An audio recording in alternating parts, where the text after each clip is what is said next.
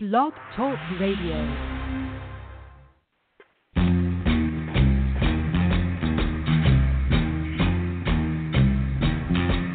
The beat goes on. The beat goes on. Drums keep pounding a rhythm to the brain. La da da da dee. La da da da da. Charleston was once the rage. Uh-huh. History has turned the page.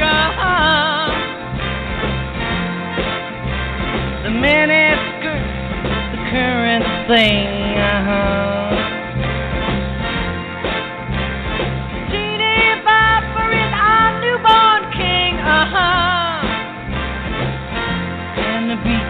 Goes on. Beat goes on. The drums keep pounding a rhythm to the brain. La da da da dee. La da da da da. The grocery store's a supermarket.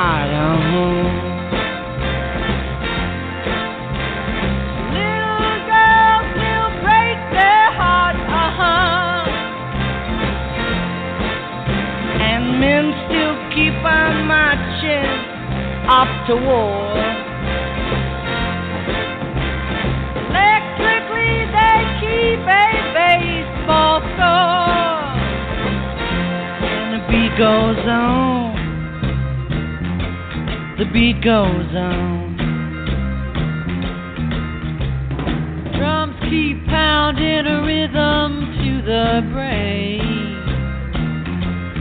La da da da dee. Da da da da. Grandma's sitting chairs and reminisce. Boys keep chasing girls to get a kiss. The cars keep a going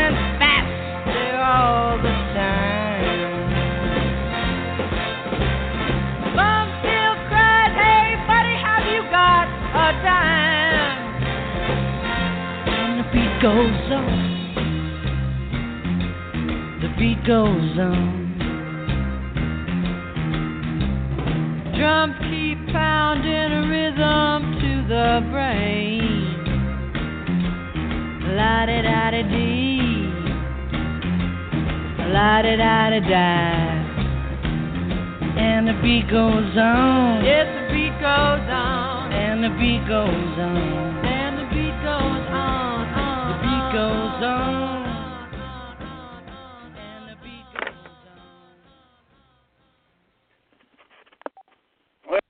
Afternoon, everybody.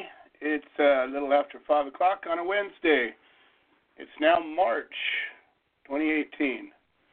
And uh, regardless of what you think, feel, or believe, prohibition still reigns supreme across the land. People are still getting locked up for pot. And um, legalization is uh, helping a few and hurting many. And we'll talk about that a little bit as we get going. Um, people think that you pass a law allows you to do something better than you had, and you're good to go because baby steps, you know. Well, the truth is, yeah, on some level you're right, but the big picture, the big picture that I don't know, still have yet to have anybody present an argument as to why the plant, the cannabis plant, or any other plant for that reason, needs to be taxed and regulated. Why does a plant need to be restricted? Why do we need to have a yoke put around our necks and be told how many plants we can grow or how many flowers we can have or what we can do with those flowers. It just doesn't make any sense to me. But for so many people, it, it makes plenty of sense because what about the children? Yeah, what about the children? I I urge, challenge, eh, whatever you can come up with, you as a listener, somebody who believes these things that the children need to be protected from this plant, that anybody needs to be protected from this plant. I urge you to come on the show and tell me how and tell me why. Explain it to me if you could. Because I have yet I have yet to uh, hear this argument presented in a way that makes sense. Sorry, I'm uh, trying to share this thing because for whatever reason, um, our live stream feed's been all screwed up lately, and my feed has been cut off half a dozen times. So I'm not streaming a live feed this time. I'm sharing Lisa's. So I'm just now sharing it on my page where a lot of people have found it in the past, and maybe that'll help. So we now have one feed, and it's hopefully going to be shared on a lot of places. So for everybody who's watching this, um, Lisa has carried the um, the sharing of the feed for the last while. Beck has picked up quite a bit of slack, but Lisa's been put into Facebook jail and is unable to do much sharing. So I'm going to ask y'all, if indeed you can, to share this feed. If we share this feed enough, more people will see it. If more people see it, why, we have a bigger reach. If we have a bigger reach, our message gets out there to more people and maybe can do. Uh, yeah, no, he can come in uh, maybe um, sorry folks i'm having one of those days you ever have one of those days where your give is um, much greater than your take and uh, everybody bombards you with everything all at once and uh, nobody does what they say they're going to do when they say they're going to do it and everybody does what they say they're not going to do when they say they're not going to do it that's been my day today however I am not one to whine. I one to carry on, and that's what I want to talk about. We all, on any given day, are given blessings and challenges. And we always, well, I don't know what you all do or what anybody does in particular, but I sometimes feel unique to my situation. And you, or I feel like sometimes that, you know, nobody understands. Yeah, probably. Nobody cares, that's for sure. And the truth is, it's okay. We all have our strengths, we all have our weaknesses, we all have our blessings, we all have our challenges. What boils down to is what do we do with it? What are our priorities? What do we decide is important enough? Is it important enough to listen to somebody, to not ask them five times, what did you say, because I didn't bother listening to you? Hopefully. Is it important enough for you to prioritize uh, that thing that you want to accomplish? In my case, right now, ending prohibition. I want prohibition to end, so I do all the things I can think of to make that happen, including put on a radio show once a week. Um, there's a lot of things that we do to accomplish goals. There's a man by the name of Dennis Peron who passed away a couple of weeks back. He was a pioneer in the cannabis movement. He uh, uh, authored one of California's, or co-authored one of California's uh, initiatives that made a giant um, leap forward for California as we, in, in many ways, led the way in opening the door towards access, legalization, whatever you want to call it. Um, Dennis was a brilliant guy. He he's been a, an activist for many many years and uh, championed a lot of causes. But cannabis was a very important uh, cause to him. He supported the Human Solution work. He I've met him numerous times. I can't say that we were close. I never went up to his to his home, but um, respected each other's work. And uh, on more than one occasion, while we were in the process of, of helping somebody, supporting a case or whatnot, um, Dennis reached out to me privately and said, "Hey, you know, thanks for what you're doing." And those were some of the little things in the world, in the in the you know timeline that have uh, touched me because I recognize that his time has been well spent. His time has been uh, um, allocated in a way that he was able to be effective. As we get older, people die. You start to lose people in your life. And it's just a natural thing. It happens. At one point, it's going to be you. When you spend time with people that are dying, and in many cases, um, you want to help them prolong their life. You want to help them because you know something that they don't quite understand. You have an answer that might help, um, you know, extend or give give a lot of life to. But you know, they're afraid, or you know, they don't want to get high, so they don't want to, you know, take the oil that might save their lives.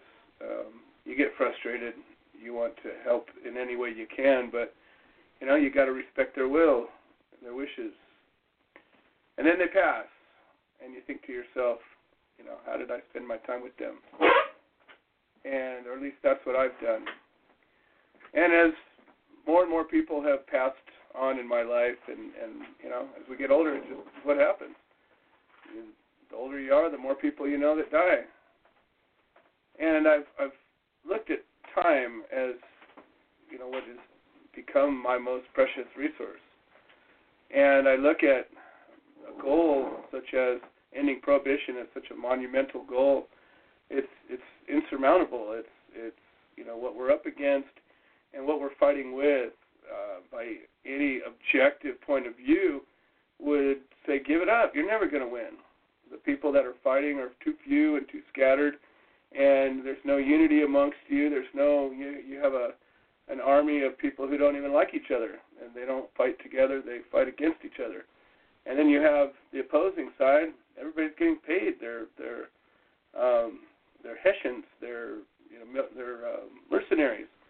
So you have literally a, a mercenary army that's paid well against a ragtag bunch of people who don't generally even like each other, and aren't willing to work together, aren't willing to create a phalanx, aren't willing to do what it takes to win. An objective point of view would say, give it up. You're never going to get there. I'm not an objective point of view. I'm a very subjective point of view, clearly, because I think that we can win. I think it's worth winning. I think it's worth putting out an effort every single day and and trying to uh, find a different way. Try to find a different language that you can get people to understand. And I and I can't help but think that if we can get enough people to understand how important it is, and that it affects each and every one of us, and that these little baby steps are not the answer. If we can get them to understand that, that passing a measure that tacitly allows for some things but not others is still going to cause some people to be criminals for a non crime. How do we live with ourselves in that society? How do we justify that? How do we justify the fact that says, oh, well, I'm following the law, so I'm okay, but that guy over there, well, he had too many plants, so it's okay for him to be penalized. It's okay for him to be punished, uh, have his freedoms and, and rights and monies taken away um, because you know he had seven plants and not six. How do we do that? How do we how do we reconcile that? How do we not acknowledge the simple truths about things such as prohibition? History has dictated that it doesn't work ever. It has never worked. There's never been one instance where a government said you can't have this, and everybody said okay, sure, and just gave it up willingly. It's never happened.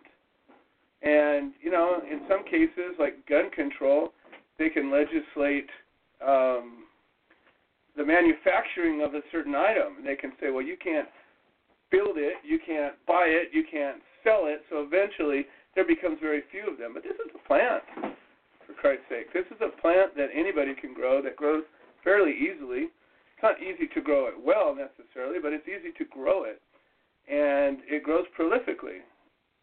grows on sides of roads where it was planted as a hemp crop, you know, 100 years ago. It still self-propagates out there in some of these places. So to say as as as a matter of law, as a matter of of um, justice, as a matter of, of legalities, that a human being or a group of human beings can or cannot possess, cultivate, transport, make stuff with, give away a plant makes no sense. Just like alcohol. It's easy enough to make alcohol that people, when we were told we couldn't have it, we made it anyways. You know, not a lot of people know how to make guns, so yes, they've been able to control them. That's about the only thing I can think of that any government's really been able to say, no, you can't have that. Um, religion, people have been oppressed with religion. They fought for it. They did what they felt was right, even if it broke the law. Um, there's been every kind of oppression out there, but it just never seems to work. The human spirit is one that says, I should be allowed to do what I want if it doesn't hurt anybody. There's just something inside of us that screams that, or hopefully it will continue to scream that. I feel that we're being neutered as a as a as a race, as a human race, um, by oppression like this, and I I feel unfortunately that many people are are becoming complacent with it. They're becoming okay with less than what is right, and I feel that I've become somewhat of a revolutionary um, because I feel that we should just do what's right. That's ridiculous. I'm just a reasonable person. I'm not out there, you know, trying to cause problems. I'm trying to cause solutions. And I'm encouraging you to do the same. So, our priorities, as I was talking about, we all have our burdens. Some burdens are, are physical. We hurt, we have diseases, we have uh, disabilities. We can't do this, we can't do that. That's true. We all have our blessings. We all have things that come easy to us. Every single one of us does. Um, we all have the same amount of time every day. Each one of us wakes up with the same amount of time. We're all on an even playing field. What do you do with your time? What do you do with it? I find myself, um, you know, increasingly annoyed at millennial uh, children, uh, 30, 40 year old children sometimes, but I find myself increasingly annoyed with them because I feel like they don't value time. It's not my business what they value, really. But it still bothers me because I want it. I want the time that's being wasted. Haven't figured that one out yet. So I'm stuck with my 24 hours. So as a result of that, I cherish my 24 hours. So when I get bombarded with calls about silly things, um, or when I have people ask me again and again the same question because they didn't bother listening to me, um, sometimes it's annoying. So today's one of those days. Um, I'm going to hopefully give uh, our guests plenty of time to talk because I have a little bit of a bad attitude today. And it's my right, but I don't want to screw the show up because of it. So I have today with me um, a dear friend of mine, a uh, member of the Human Solution, and a chapter coordinator. And beyond that, he's now our membership coordinator and uh, his name is Albert Thomas, and Albert will be co-hosting the show with me today. Albert, why don't you say hi? There's the camera right there. you are live on the air. well, you and me and my bad attitude. well, Joe, it's all right. I understand. You know, um, and I just really am grateful for what you're doing here, and want to say thank you to Lisa too for the work that she puts in.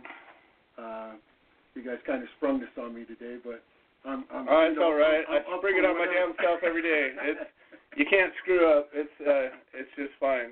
Yeah. There's no rules, or, or or the rules are few and far between. And uh, you know, like I said, today's a good day to be a co-host. okay. so, some days are better than others. Today's a good day. Well, I googled it real quick, but yeah, I said, what am I going to do here? You know, but uh, oh, it's um, all right. We're just going to talk. Um, right we're we're hanging out, gonna have a cup of Joe. That's what we're doing. So I got my cup of Joe. I got my cup of Joe. Looks like you got one too. All right. So I mean that's really the nature of this show is uh, we hang out, we share a cup of Joe. Today we have kind of an open mic show, but we do have a couple of guests going to be here. Um, Dana Beal's going to be with us today, and uh, he'll be calling in probably just after Craig Cesal gets off. Um, and Dana Beal is uh, been around for a long time. He's a long time activist, Mm-hmm. um, and he picked up a case in California. And uh, you know, it's a funny thing because everybody thinks, oh, we're we, we're legal now, Mm-hmm. and I keep saying it's bullshit, but nobody wants to hear that. Everybody feels like it's legal. And um, you know, I had a, some guests come over yesterday. They're from the East Coast, and um, you know, they went to a, a, a shop that was a legal shop, and they went to go get some medicine. Well, they're medical patients, but they're not from California, but they're from Massachusetts, where they have a medical program in Massachusetts. Hmm. Well, they went to go pick up some medicine, and um, they were charging God, what was it? It was something like six hundred dollars an ounce. Yikes. And and the the lady said to the shop owner, you know, what the hell? How is this? He said, it's just the high taxes. Oh, That's yeah, all it is. yeah. It's just the taxes, and everybody's so cool with that. Everybody's cool with the taxes. Well, here's uh, Craig Cesal. So we're gonna go ahead and go right on into this with Craig, and uh, You have a prepaid call. You will not be charged for this call. This call is from Right, Cesal. an inmate at a federal prison. This call is being recorded and is subject to monitoring. Hang up to decline the call or to accept. Dial 5 next. Craig Cesal, how are you doing today? Hello, Joe. Uh, well, life is about the same here in uh. Well, Oh. I think he just cut out. Hopefully he can call back. I don't know what happened. Just a bad signal, I guess. Damn it. All right. Well, you know that's one of the one of the screwed up things about doing a a show like this is um, the only way I'm able to really do it is uh, I have a one landline and I have one cell phone Hmm. and Craig calls the cell phone, and you know I live at the end of a dirt road where there's not always a good signal, so sometimes the cell phone does not uh, give a good signal. Hopefully, Craig will call back very shortly. But anyways, we're talking about Dana Beal, who I think is just getting on the line right now. Um, but in California, um, you know, I was telling you about these friends of mine who just last night were over and they were, you know, in a legal store and they were uh just really upset about having to pay three hundred dollars for half an ounce of weed. And um, you know, again, all in the name of the taxes and they were saying, But we're medical patients and the guy says, Well, that's sorry, this is how we do it here. This is how we have to do it. So it's all recreational? Well, no, there's still technically medical in California, but not every shop Mm-hmm. is a medical shop. Hmm. So the licensed stores that are licensed as a rec store are not interested in the medical. And I'm not sure how it all works. I don't think you can be both. Maybe you can, I don't know. But anyways, this store that they went to in particular um wasn't going to hear of it. And so, you know, she walked out there and said, "Screw it, I'll go get something on the black market instead." no. And, um, I think her husband ended up sticking around and getting a little something there. But you know, that's the the nature of of legal, and um, it, it it's really kind of people don't understand what it's doing. Uh, what it's doing to the farmers. Um, you know, it's a funny thing. The the price to the farmers has gone down to a fraction of what it was. In fact, there's farmers in Oregon uh, that are rolling up their tents and saying, "I can't do it anymore. It's not worth it for me to grow pot in Oregon anymore." Because there's just so damn many people doing it, and you got licensed stores buying it for two, three hundred dollars a pound from the legal growers, and then they're turning around and selling it for five, six hundred dollars an ounce. And that's you know all in the name of taxes, folks. Mm-hmm. Tax and regulate. That's what we signed on for. We said we wanted this. Um, well, some of you guys did. I didn't. Um, and I've been very adamant about this the whole time. And you know, when you talk to some of these um, activists, who I you know still respect their work, even if I don't agree with their uh, philosophies, you know, they feel like, well, we just have to give something to get something. Mm. We have to give in to get what we want, or it'll never happen. And I think to myself, what if the what did you call them? The Minutemen thought that about the British Army. Hmm. You know, well, maybe we should just, you know, give up a little bit because, you know, we don't want them to uh think that uh, you know, we're too formidable of a foe that, you know, whatever. I mean, you know, Mhm. at the end of the day, you can't give in halfway. The Civil War didn't end until it was done, and it wasn't going to keep going on, even though there were people that were still fighting for a little while. At the end of the day, when it was over, it was over, and there was no question it was over. And it took America a good long while before we, you know, have, have cleaned up that mess to some degree. We've still got a ways to go, but the actual fighting, the actual battle, when it was over, it was over. Um, and you look at every major civil rights gain that's happened, and you know we don't we don't give up or or take just a little baby step and say, okay, haha, we won. It's okay now. We passed a law. We don't do that, but somehow in this case, we're just okay with it. It just it it, it just drives me nuts. Mhm. So we got Dana Beal who um, got picked up. He'll tell the story again. Um, had a few pounds of pot. Trinity County, the Emerald friggin' Triangle. The the this is the one of the key places in California where cannabis is grown prolifically for generations. Forty years. And guess what? They're charging him with felonies Ouch. felonies in California. Now I have people that I'm friends with that are activists, good people. And I posted something on on social networking the other day about California uh, being rated the lowest quality of life while we still have the highest taxes. And I said to myself, how's that all working out? You know, just a snide, sarcastic comment on on the idea of overtaxing and and relying on the government for all your goodness. Doesn't work out. Never does. Never has. Never will. And anybody wants to have a conversation about it, I I welcome you to come on in here and let's talk. You know, I mean, unless you're talking about the, um, you know, Norway and Sweden that have gigantic uh, natural resources and nobody living there, there's very few examples of these kind of, of ways that it work. High taxes and uh, the government takes care of everything. It only works when you got a million people in your country. If you got any more than that, sorry, it doesn't work. It's not sustainable. And it certainly isn't going to work in America, and it hasn't and it won't. And yet, here we are. Here we are. California has raised the tax, raised the tax. What about the children? You always hear, what about the children? We need to increase this and increase that. And it's like, well, what happened to the last damn tax? Hmm. What happened? You did this last week, last month, last year. Our sales taxes are the highest in the country. Hmm. Our business taxes are the highest in the country. It just goes on and on. Property taxes, everything. If it wasn't for Prop 13 back in the 70s, um, nobody'd be able to afford a house except for that one tenth of one percent. Yeah. It's just the nature of this, okay? And yet we keep getting squeezed. We just got hit with another 30 cent gas tax. Can you believe it? Another 30 cent gas tax because you know what? We needed it. Okay. So, so on that ounce, how much of it was the tax, and how much of it was? More than 25% of it was tax. Yikes. And I believe that she um, caught them in some sort of a error, which they still kind of stood by their own mistake and said, "Ah, that's too bad. That's how much it is."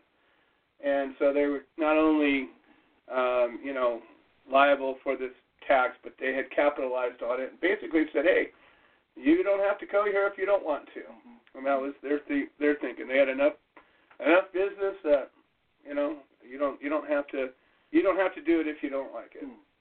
So that's what's happened here in California with legalization.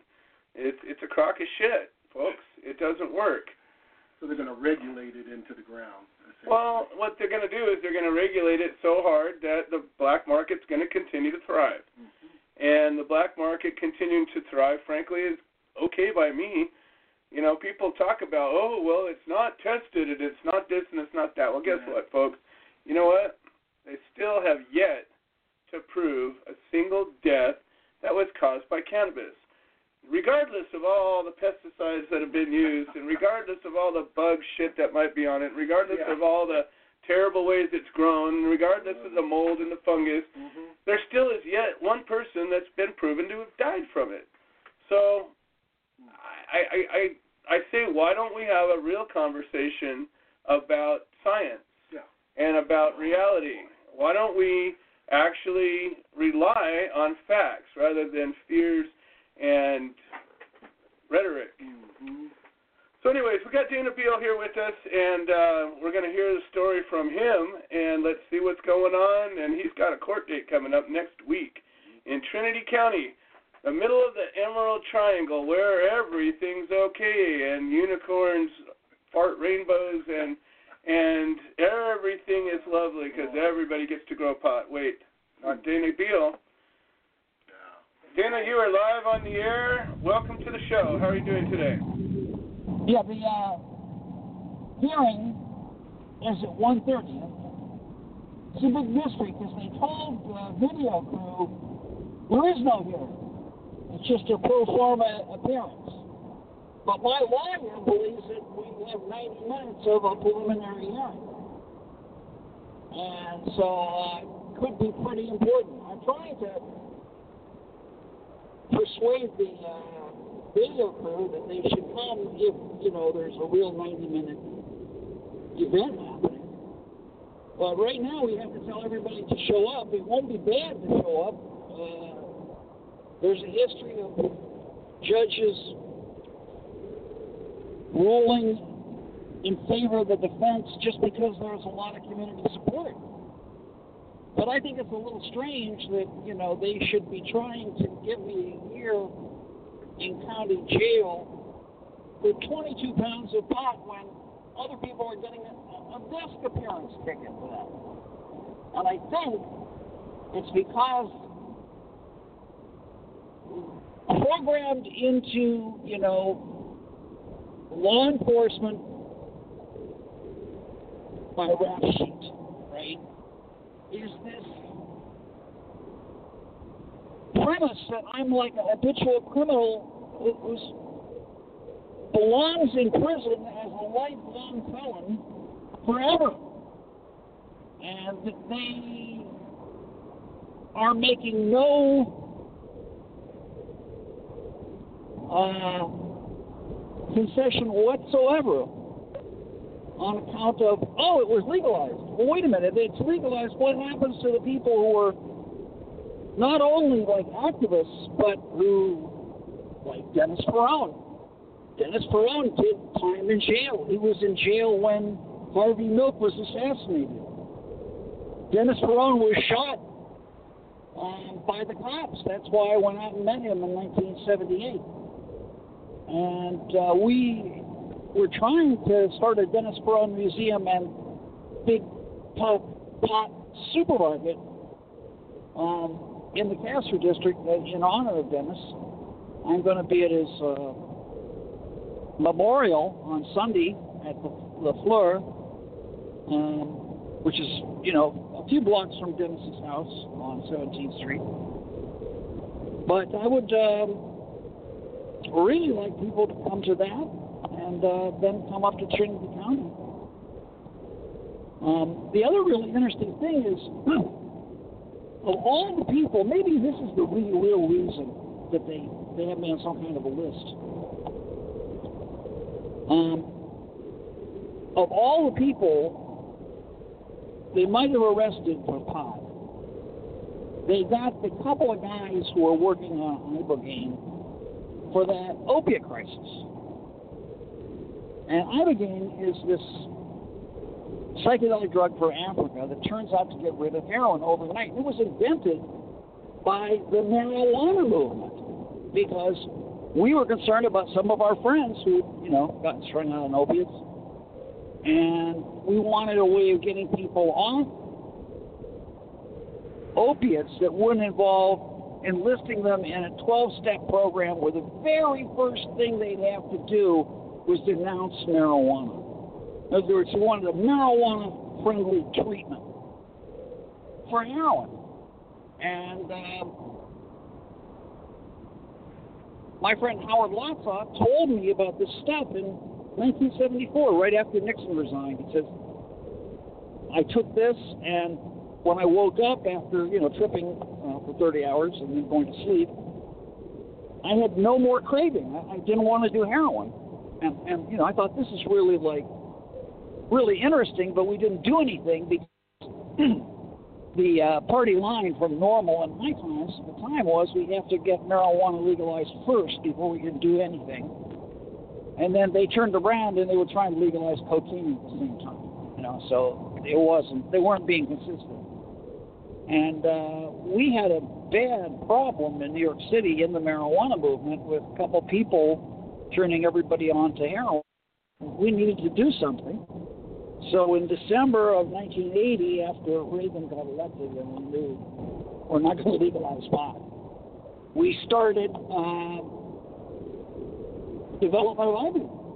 And uh, it took uh, 10 years, but we were able to go to the government because we had the patents uh, and insist that they start a research program, which they did do, and it was uh, abandoned only because uh, people tried to steal the patents, and it was a big patent dispute, which is a shame because now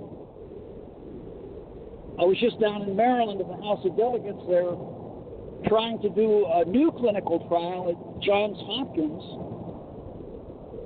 um, because there are just so many people on opiates, and they have nothing. I mean, you can't say Suboxone is really anything, you know. So they have nothing compared to compared to ibuprofen. So anyway, the point is, um, I was like, instead of like kind of admitting that maybe they had the wrong guy, this woman said that uh, I I was uh, had a past involving um, possession of machine guns, which is just a lie, you know. And they're trying to make me out to be uh, a violent criminal when, you know, the most unconventional thing I'm doing is that I have a African rainforest cure for drugs.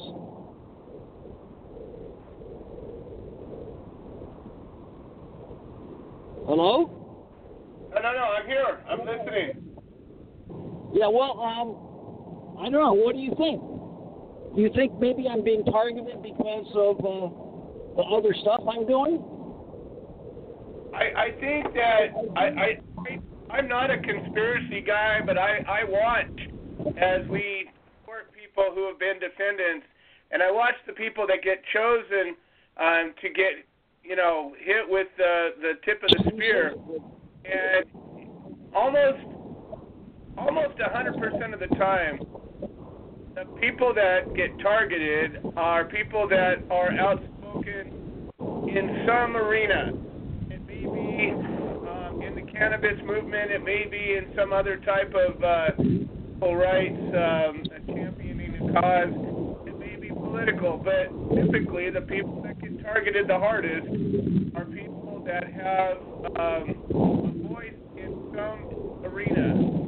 And so for that, I would have to say that it doesn't surprise me targeted you in a place where they're not targeting you. Technically, according to law, they're supposed to hit you with some kind of a fine and a misdemeanor charge instead of what they're trying to do to you right Yeah, and it's really pure conjecture on their part that uh, there was any interstate um, activity involved at all. I mean, I'm now trying to start a dispensary in the Castro. And we could see um, a few months ago, unfortunately, Dennis was not going to be with us that much longer. That's a terrible thing that they never let Dennis Peron run a dispensary after 1978. And if anybody deserves equity restitution, it's the family and friends of Dennis Peron. His brothers, his close friends like me, uh, his husband, John Entwistle. We deserve a license. Now, I don't know. They, they supposedly have a new state license And they might not have the equity restitution program that they have in Oakland and to some extent in San Francisco anymore. But if they want to bring people in from the cold, people who've honorably dealt, uh, who supply good product at a fair price for 50 years, they might give me a license instead of like putting me in prison for a year.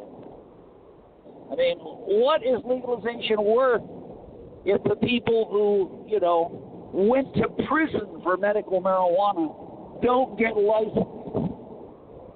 And by the way, you know, I I died. You know, I had a heart attack and I was dead because these guys kept feeding me milk in the county jail.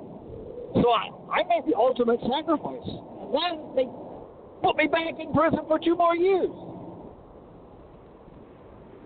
Yeah, We launched the hippie museum. That's why I'd like to have a Dennis Peron museum. I've already run a museum, but you know, it was shut down due to uh, legal harassment.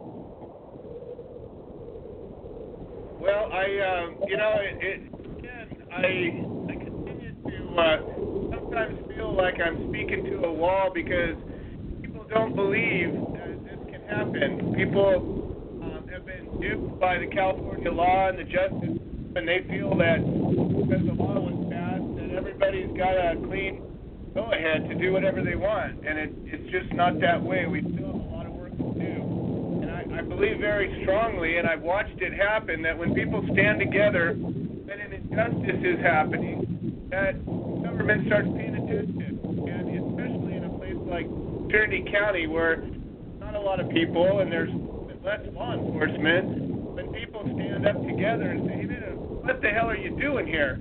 Um, you know, to look at the economy of Trinity County and take cannabis out of the equation, Trinity County would have no economy whatsoever. It would dry up and be gone. And yet they feel like they're, they're, they get a pick and choose, target a, a, a person or two here and there um, with it. So I'm, I'm hoping very strongly that we can get a turnout of people up there and um, news coverage and and shine a light on this. What the hell is going on? Why are you guys picking on one or two people here and there when we've got an entire economy that's driven by this very same plan? Well, yeah, it's not only that. You know, when they had the little uh, article about me in the local paper, it was completely surrounded by a huge front page article on Trinity County's opiate crisis. Yeah. I mean, they need Ibogaine, so much so that some of my local supporters there, Brian Hill, were already setting up a facility in Costa Rica to give Ibogaine treatments at a reduced rate to the local opiate addicts in the county.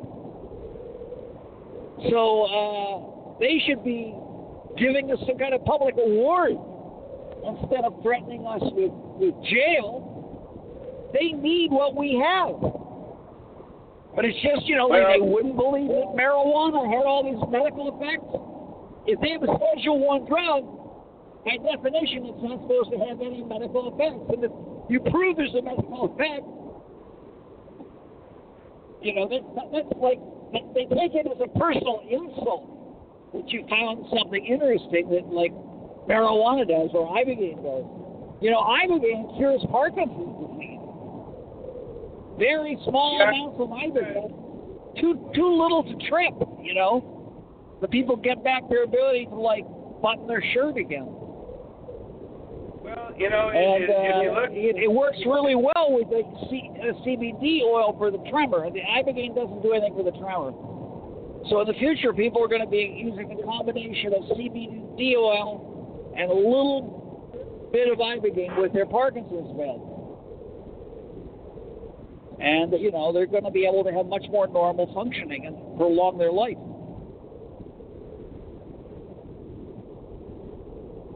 No, I, I couldn't agree more. It, it seems that the government, uh, anything that works on a real basis, uh, the government has been pretty quick to shut down. I mean, if you remember the cancer drug Laetrile way back when, um, you know, the government shut that down. There's, there's vitamin B therapies that the government has shut down. There's stem cell research that the government shut down. Ibogaine is another one. Kratom is another one. I mean, they're just one after another, Right. and then cannabis, of course, is the ultimate one. That, that, the- what it is is, you know, pot, kratom, and ibogaine are all good for opiate detox, but they're not really approved for that. They only have one form of opiate detox, Suboxone, and you tend to become addicted to Suboxone instead of it really being a true detox. Marijuana is Well- much better for, for, for heroin detox than Suboxone, and that Suboxone is the only thing that you're allowed to do. Is it any wonder, you know, that they have a problem when they, they're not using what's out there? I think if you if we just look at the facts as they are, and you look at the influencers, and you look at the pharmaceutical companies, the law enforcement, or the the and the lobby goes on, it is a manufactured drug that companies make a whole lot of money on. Ibogaine is a compound that can figure out how to make the stem cells if we have the ingredients. And it's just something that they can't control. They don't necessarily want us to get better. They want us to remain that's how drug economy works. Listen, Dana, um, we got a pretty rough signal. I'm having um, a little bit of a hard time hearing you, but I do want to get the details about uh, your Wednesday hearing Well, and exactly yeah, there was one thing. One time. thing. I, there, I'm here with my co-defendant, Chase Chase uh, Stancer, and he wanted to say one thing about the cops forcing us off the road. Absolutely, go ahead. Yeah, they've done this to me twice. When they mugged us in Oregon, they did the same kind of thing. But here in these winding, twisting mountains in these uh, in uh, Trinity County, on a bad road with signs of uh, current rocks falling. They're driving behind me with their bright lights on, blinding me from the inside of the car by illuminating the inside of the car, riding my bumper, and manufacturing the circumstances that they use as an excuse to stop us in the first place. And they do this not just to me, but to everybody. I've seen cops get in front of me and then Jake brake and slow down in front of me and then say I was following too close. It's a bunch of crap. These cops are pathological liars. They're trained to be this way, and they're a menace on the road. So when they legalize pot in California, these cops they don't want to change their day to day. They still want to be around roughing up people and being a, a menace on the roads. And I think you know. I'm I guess it's safe to assume that I'm talking to an audience of cannabis liberation activists. So I'm not going to guard my words. Pot is the anti-drug. The pot movement has something that all of America wants. We're not just asking for something for ourselves, like we're self-indulgent marijuana users. We have something that everybody wants. First of all, we have the safe substitute to hard drugs, and then for those people that don't take the safety nets, we have the antidote to hard drug addiction and ibogaine. And ibogaine and pot are synergistic. If you give somebody pot after an ibogaine treatment, it increases the success rate of the treatment. People have also, of course, gotten themselves off of heroin just by eating pot. So we know that pot is not only just not addictive, it's anti-addictive. And now with the ibogaine research, we know why. So I just want to get that piece in. Uh, don't believe the lies. They slandered me in the paper saying I'm a bad driver. I'm a highly trained, well-skilled professional driver, and there's no way I'm swerving or I'm going 10 miles under the speed limit in one article and then 10 miles over the speed limit in the other article. At least if they're going to lie, they could get the damn story straight. So we got to get these pigs back on their leash. California's got to start, but I tell you, even in a state where it's legal, the battle continues, and they're still taking prisoners. They're still mugging people. In, in, in Michigan, when they went medical only instead of for the whole enchilada. I told them that we were just putting the patients on the front lines, and now in Michigan they're still doing smash and grab burglaries, stealing the cash registers, and busting up marijuana shops in Detroit. Patients.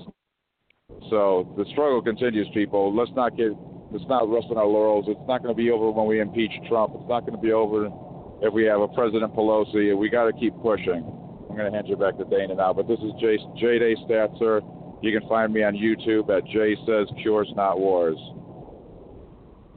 Oh, thank you very much for. Uh, for, you know, I always want to, I always want to give the other guy a chance to say something. Absolutely, no, I appreciate it, and and you know you're you have come to a friendly audience. I can assure you. Um, why don't you give us the details about the where, when um, of your of the hearing? Well, in Weaverville, in Weaverville, there's a uh, courthouse. It's on the main drive. Um, you know, the road that goes from like Redding, comes into town from Redding, And uh, at 1.30, uh, we're supposed to be there. And I'm trying to figure out how long it is, but I've been warned that indeed, you know, unless the other side asks for an adjournment, we have to be ready for our preliminary hearing. But you're saying the hearing begins at correct? 1.30 in the afternoon. Okay, so But right after lunch break. we're going to the vape, vape, vape lounge in uh, Hayfork, about 24 miles away. And we're going to be doing my uh, history of marijuana lecture. 100 years Okay. of marijuana history and the rise of, a movement to end the drug war. So that should be uh, starting about like 5 in the afternoon and going on until 9 o'clock at night. And All right, uh, excellent. place, Well- has, this place has great smoke. There's a lot of different kinds of pot, and you know they they have uh, um, uh, they have dabs. It's a dab lounge. It's called the Green Okay. Dragon. And uh, it's right it's right like in the equivalent of downtown Hayfork, even though Hayfork has no downtown. Got it.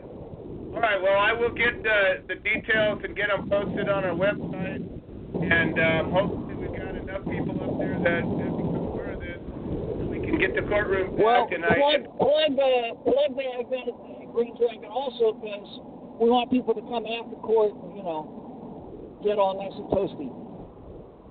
Yeah, once once everybody's there, um, you know, and the the hearing's all over, that's when you know we get to enjoy ourselves a little bit. So, absolutely, folks, when you when you come out to court, you know, you, up, you go in, you you crawl in the belly of the beach for a little while, then you come out, spend some time together, and, and do some fellowship and some uh, meditating and some uh, some relaxing. So, you know, we try to turn it around on them. It, it's a difficult thing to go through. It's uh, sometimes a difficult thing to work. But when you get out there, you're already out there. You might as well, uh, you know, spend some time together. Well, Dana, I got Craig Cesal calling back from federal prison right now, so uh, I'm going to go ahead and. Thanks a lot. Absolutely. Thank you. Inmate at a federal prison. This call is being recorded and is subject to monitoring.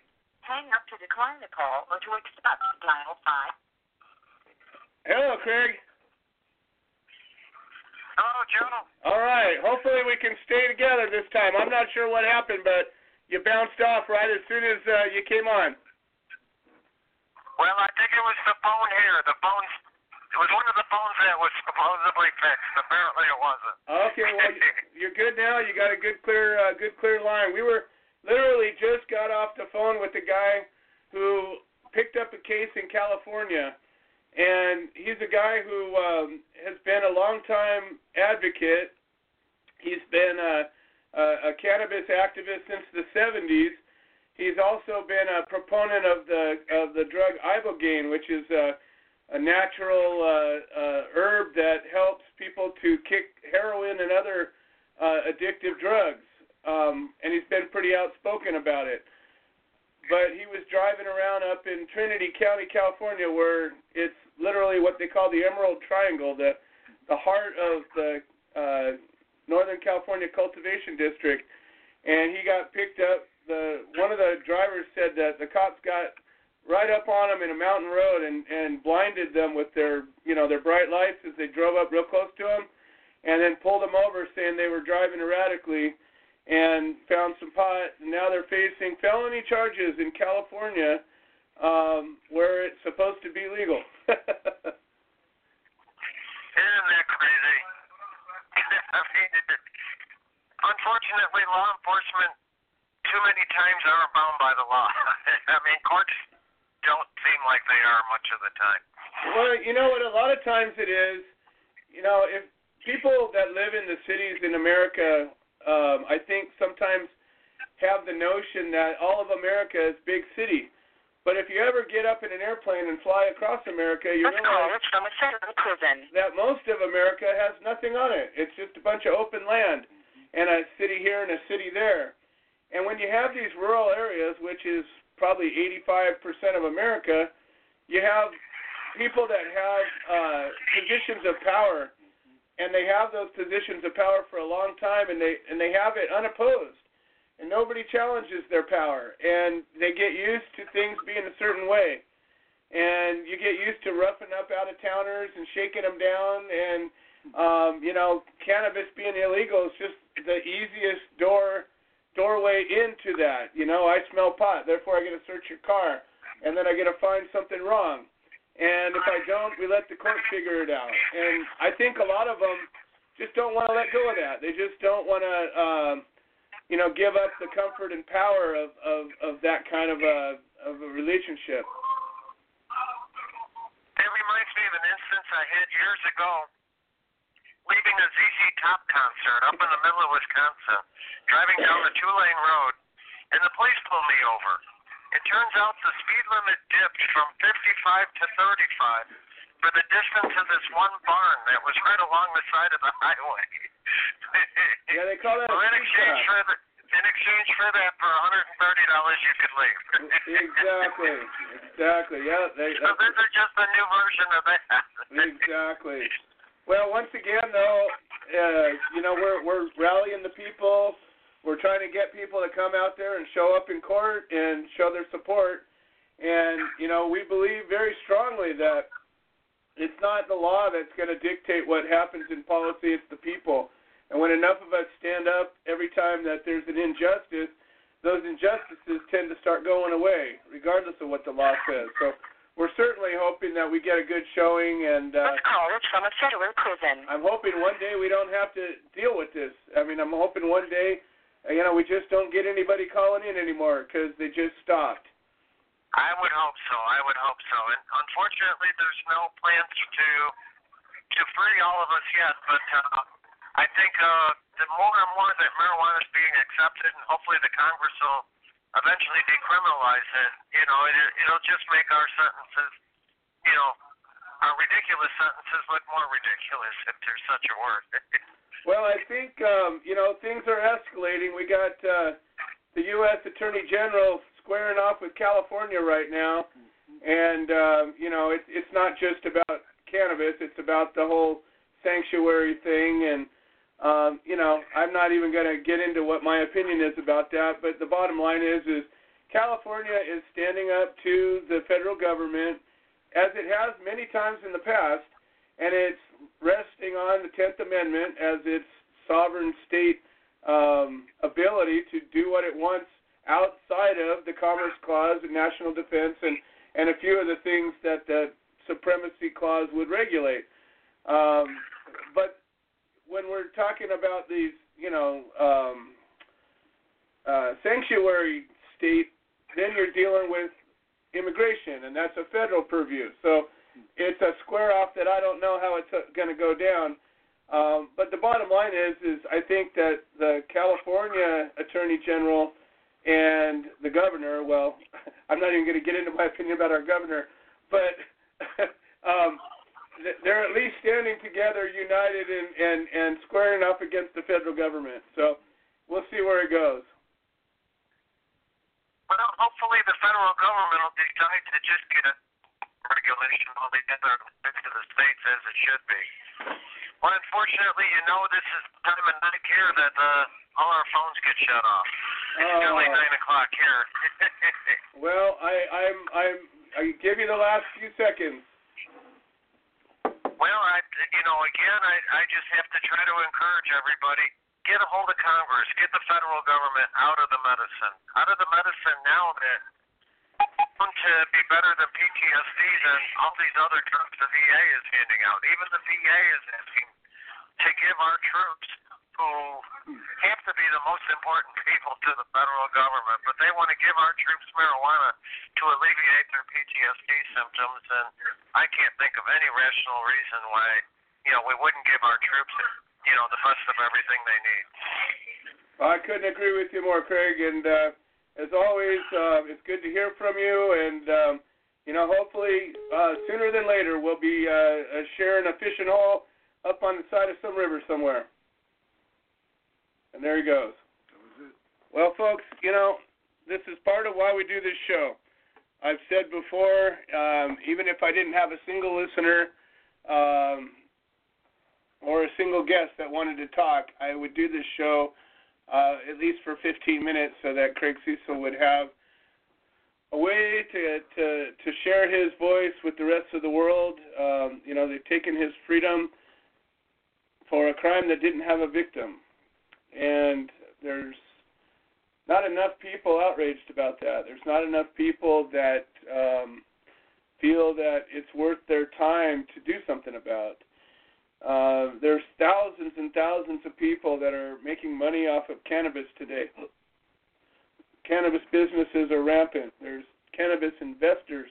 There's cannabis um, uh, amusement parks. There's hotels. There's stores of every kind. There's every kind of product. There's every kind of of, of service, and yet Craig Cesal sits in prison, and the people that are benefiting from all the hard work that so many people have done aren't outraged about it enough to do something about it. I believe that even if just all the people that were benefiting from cannabis today got together and spoke with one voice, I believe if just they got together, we could end this. So, um, again, having a little bit of a frustrated day, and that's one of the reasons why. Why the hell haven't we fixed this so far? Why is Craig Cesal still in prison? It doesn't make sense to me. It doesn't. It doesn't add up. And yet, I got people uh, that have no problem coming here and there and and buying this and buying that and and and complaining about they didn't like this or that wasn't doing it for them or or people you know go oh I make this I make that look buy this buy this for me and yet Craig Cesal's in prison. He doesn't get to have anything or do anything. But we can give him 15 minutes to, to speak to the community. So um, that's how it is. All right. Um, we've got a few people on the line right now. We've got Tom Corby, um, we got Pete Yapel, and we got Glenn Keeling all in queue to speak. Um, but I got Albert Thomas with me right now, and we're going to talk a little bit about. Uh, his experience as as he's come to us from uh, from a case in Oklahoma to uh, moving out to Hawaii and and launching a chapter out there and um, you know you you were able to experience some of the things I told you you were going to experience. Uh, it, it's really hard for anybody who who decides they want to become an activist or decide they want to do something and they they hear good things about the human solution. Oh, the human solution, they do such good work. Yeah. It's hard work. It's not easy work. And and you know, half the people that need it don't even want it. Yeah. And um half the people that do want it don't have anybody around them willing to help. and and it's this sort of conundrum that we that we battle. We we get people willing to help in places where nobody wants to help, uh-huh. and then we get people that want to help in places where nobody's willing to help. And we're spread out all across the globe. You know, we have we have members and chapters. Um, I don't know in 30 30 some states, chapters in various stages of of uh, existence. Some Mm-hmm. haven't heard a word from them in in years. Others, um, they're active. I talk to them two three days a week. Hmm. Um, but in Hawaii, you fairly quickly found a case. Why don't you tell us a little bit about what happened? I mean, you moved out there, and within a month of being there, uh, you came to me and said, "I, I found a case. What did you do? How did you do it?" I was uh, actually it found me. Okay. I was on Facebook and um, someone put out that Michael Ruggles was going to be appearing in court. Uh huh. And um, I knew Michael. I knew Mike from when I had been in Hawaii before, I know the work that he was doing. And as a matter of fact, I was really impressed with him. The uh, dispensary model, as opposed to the co-op model, is what he was introducing to Hawaii. Mhm. And and you know, it's, it's similar to what we heard from these guys up north. That it, it's almost like it's a personal vendetta for some people in city government to just come after people. Seems that way. They, they Yeah. pick and choose who they go after and who they don't. It, it is. Uh, it's interesting because Mike is actually it's a code violation Yeah. that they're enforcing. crazy. So it's it's again it's the it's, so we go from the law against this plant now to regulations that are going to do the same thing.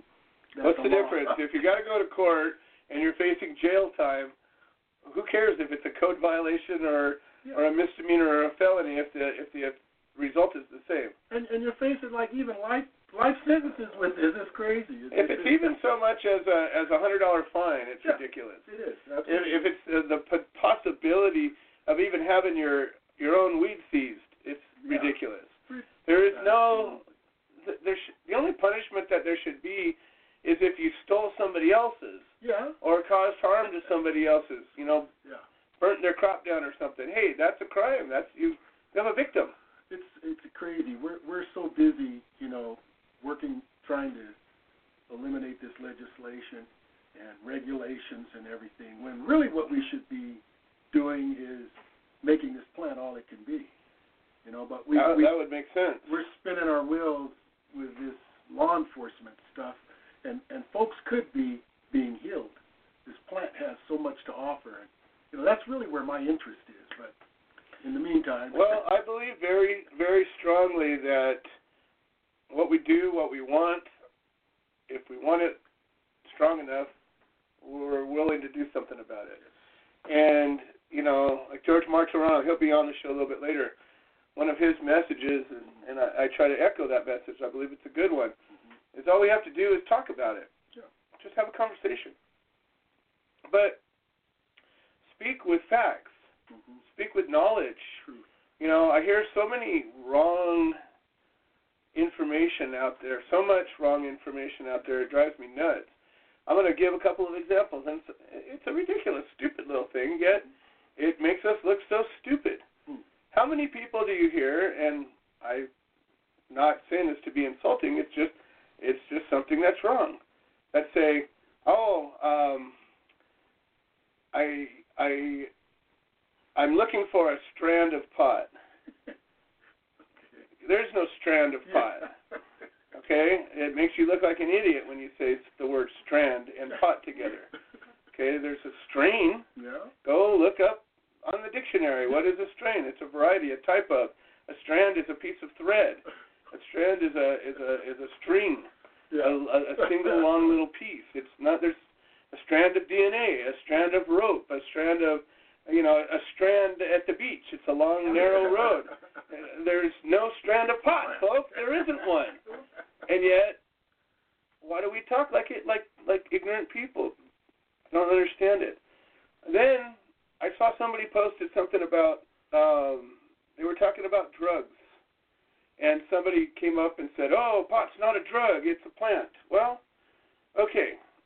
Why don't we first, before we talk like that, why don't we get our definitions clear? What is a drug? What is a drug? Well, let's look it up real quick. It's going to take me three seconds, which you all could do just the same. Mhm. We're just going to go to Google and type in drug, a medicine or other substance that ha- which has a psychological, a physiological effect when ingested or otherwise introduced into the body.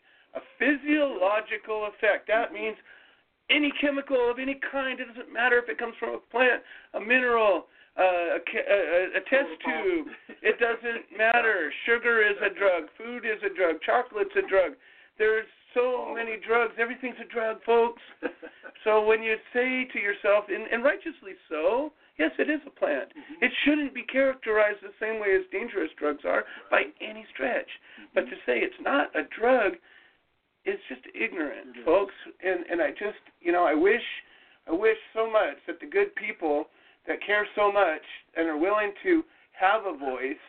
I wish that we would get our facts straight. I wish that we would um, speak with eloquence. I wish that we would speak with forethought. I wish we would speak with knowledge, more so than just with passion and and and drive, because you're going to reach some people even if you're speaking wrong. Mm-hmm. But the people that we're trying to change just laugh. Say, see, look at you, bunch of dumb stoners. They don't even know what a drug is. Hmm. Okay, so I just I, I, I implore because we're going along. I spend time. I don't spend a lot of time on on the computer. I spend even less time on social media. But when I do, and I see something like that, Hmm. it just drives me nuts. So, anyways, that going into this is you know we're we're, we're dealing with all kinds of misinformation. We're dealing with people uh, writing their own laws, doing what they want, the way they want to. The chances are Mike Ruggles um, pissed some people off No doubt. and and and the truth is, is in Hawaii, in, in in a lot of ways, is uh, you know, kind of like the Ozarks in the sense of it's just a small town Small community. town. Even though it's a big tourist uh, industry, you get into the the fabric of the community, and it's it's a bunch of families that have lived together for generations, and they all know each other, and they all know who isn't part of there, and they all have, you know, the the the intricacies of a small town environment. And uh, when you deal with law enforcement and you feel deal with um, small town community is is is a, a very strong yet very fragile type of a community. And if you can get a small town community to stand together for any reason, it can be very powerful and almost impossible to break. And if you have control over a small town community on any level, you don't want to let go of that. And as a mm-hmm. law enforcement in a small town community, when you get somebody that rises up as a community organizer or a community leader or a rabble rouser or whatever they want to call him, Yeah. and starts talking about things that maybe make a little too much sense to the people and not so much sense to the government, Mhm. you know, sometimes they say, you know, let's go ahead and do something about that Yeah. and that's that's the kind of thing that happens. Um, when it happens, it's important to get the community to stand up and be united. Um, and I- think, unfortunately, in a lot of ways, the people that have the strength to stand up against the government, a lot of times, you know, are busy just doing everything for themselves. Mhm. And I find it very difficult to Wow. engage those people. So much so Yeah. I've watched these people over and over again uh, in in not so many words, but yeah, in so many words, reject the help of the human solution Mhm. and end up in prison. I've watched a guy in North Carolina. I'm not going to go throw names around, but a big activist just wouldn't engage the human solution a little bit. You know, came on the show once or twice, but just wouldn't wouldn't engage it ended up in prison. A guy in Arizona, same thing. Big community leader, everybody loved him. He was actually part of the human solution for a while, but just wouldn't engage it when it came time to his own trial. Mhm. Ended up in prison. Wow. Um, another another case, um, you know, just recently. I mean, there's been I, I've just watched case after case after case. And the dude up in New Jersey, same thing, busy tooting his own horn, and I I I get it. Hmm. I have been that guy. I tooted my own horn because I had to. But while I was tooting my horn, I was asking for everybody to come and help, to stand united, to be part of the human solution. That's what my message was, Mhm. and it worked. I didn't go to prison. Yeah.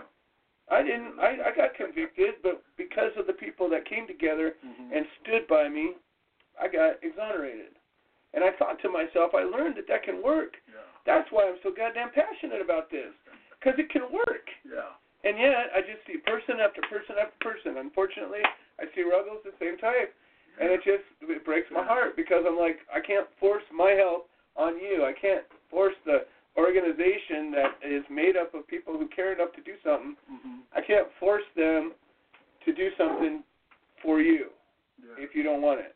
And So in this case, it's more it's more about Mike than it is about the plant. Of That's course. what- you know, and that and that kind of is unfortunate because that's where my commitment is. Right. Plant. Right, right. Of course, I care about people. Don't No, get of me wrong, course. but you Yeah. know, uh, it's uh, I felt like in, like I was um, not really necessary there. Yeah. You know, so I, I kind of just had to back off. But he's got some good people around him. Good. There's a, a, a gentleman by the name of Brent Harris who will be picking up Good. with the duties that I had, and we'll be supporting him with.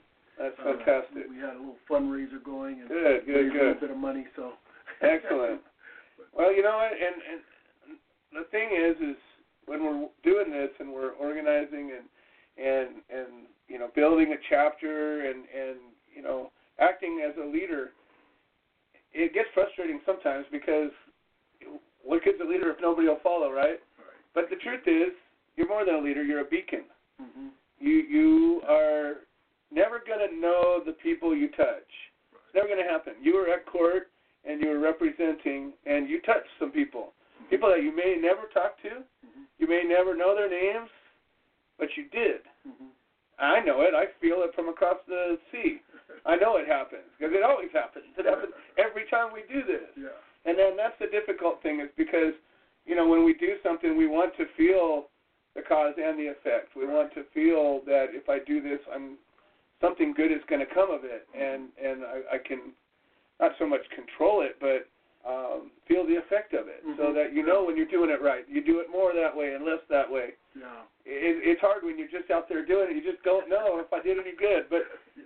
here's what what'll happen is over time, if you keep doing it, eventually people will respond to you, and you will find that you'll get a phone call out of nowhere from somebody you never met that says, you know what, I just want to thank you because I was out at this Mhm. place and I heard you say this thing, and I listened, Yeah. and we never met. You don't even know who I am, but that thing you said or that thing you did touched me, Hmm. affected my family, affected those around me, and you made a difference. Hmm.